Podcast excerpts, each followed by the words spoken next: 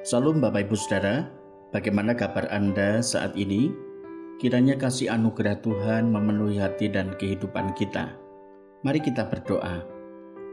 Tuhan Yesus kami bersyukur kepadamu oleh karena Engkau memuaskan hasrat hati kami dengan kasih-Mu yang berkelimpahan. Dalam nama Tuhan Yesus kami bersyukur. Amin. Saat ini kita akan merenungkan firman Tuhan dari Galatia pasal 5 ayat 16 sampai 17.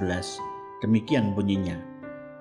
Maksudku ialah hiduplah oleh roh, maka kamu tidak akan menuruti keinginan daging. Sebab keinginan daging berlawanan dengan keinginan roh dan keinginan roh berlawanan dengan keinginan daging karena keduanya bertentangan. Sehingga kamu setiap kali tidak melakukan apa yang kamu kehendaki keinginan yang suci. Saudara, setiap orang tentu punya keinginan, harapan yang lebih baik dalam hidupnya. Tentu sampai pada tahap ini keinginan dan harapan masih sangat wajar. Namun bagaimana jika keinginan dan harapan itu telah menjadi ambisi yang berpusat pada diri sendiri? Apa batasannya bahwa keinginan kita masih berada pada batas yang benar? Kita harus selalu waspada terhadap hasrat keinginan kita. Bukan berarti keinginan ini buruk, sebab Tuhan juga yang mengaruniakannya. Maka, walaupun setiap keinginan jasmani itu bukan berarti dosa, kita harus mampu mendefinisikannya. Apakah keinginan itu bersifat keinginan dan hanya hal duniawi saja, ataukah keinginan itu berdampak pada nilai kekal? Dan memuliakan Tuhan. Rasul Paulus mendorong jemaat Galatia dan setiap orang percaya supaya mereka dapat menguji keinginannya, yaitu dengan cara hidup mentaati pimpinan Roh Kudus. Ketika dorongan untuk menyenangkan keinginan daging begitu menggoda, maka tidak ada cara lain kecuali bernaung dalam otoritas Roh Kudus yang mampu menerangi hati kita sehingga kita dapat melihat kebenaran firman.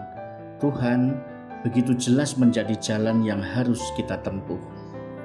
Roh Kudus bertindak menetralkan hati kita dari racun yang bisa menghanguskan kita oleh karena keinginan daging. Kita sudah dimerdekakan oleh Kristus. Oleh sebab itu, hidup kita tidak boleh menjadi budak keinginan hawa nafsu kedagingan, melainkan kebebasan hidup yang kita nikmati untuk memuliakan Tuhan yang menyelamatkan kita. Hidup oleh pimpinan Roh Kudus tentu tidak sama dengan hidup di bawah hukum Taurat yang membelenggu kebebasan kita untuk memuliakan Tuhan.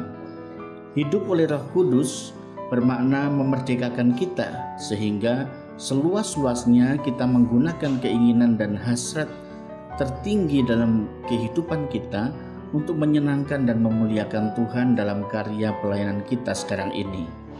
Nah, saudara, apakah kita telah hidup dalam hasrat keinginan kita sendiri yang dikuasai oleh hawa nafsu duniawi, atau hasrat keinginan kita telah dipimpin oleh Roh Kudus?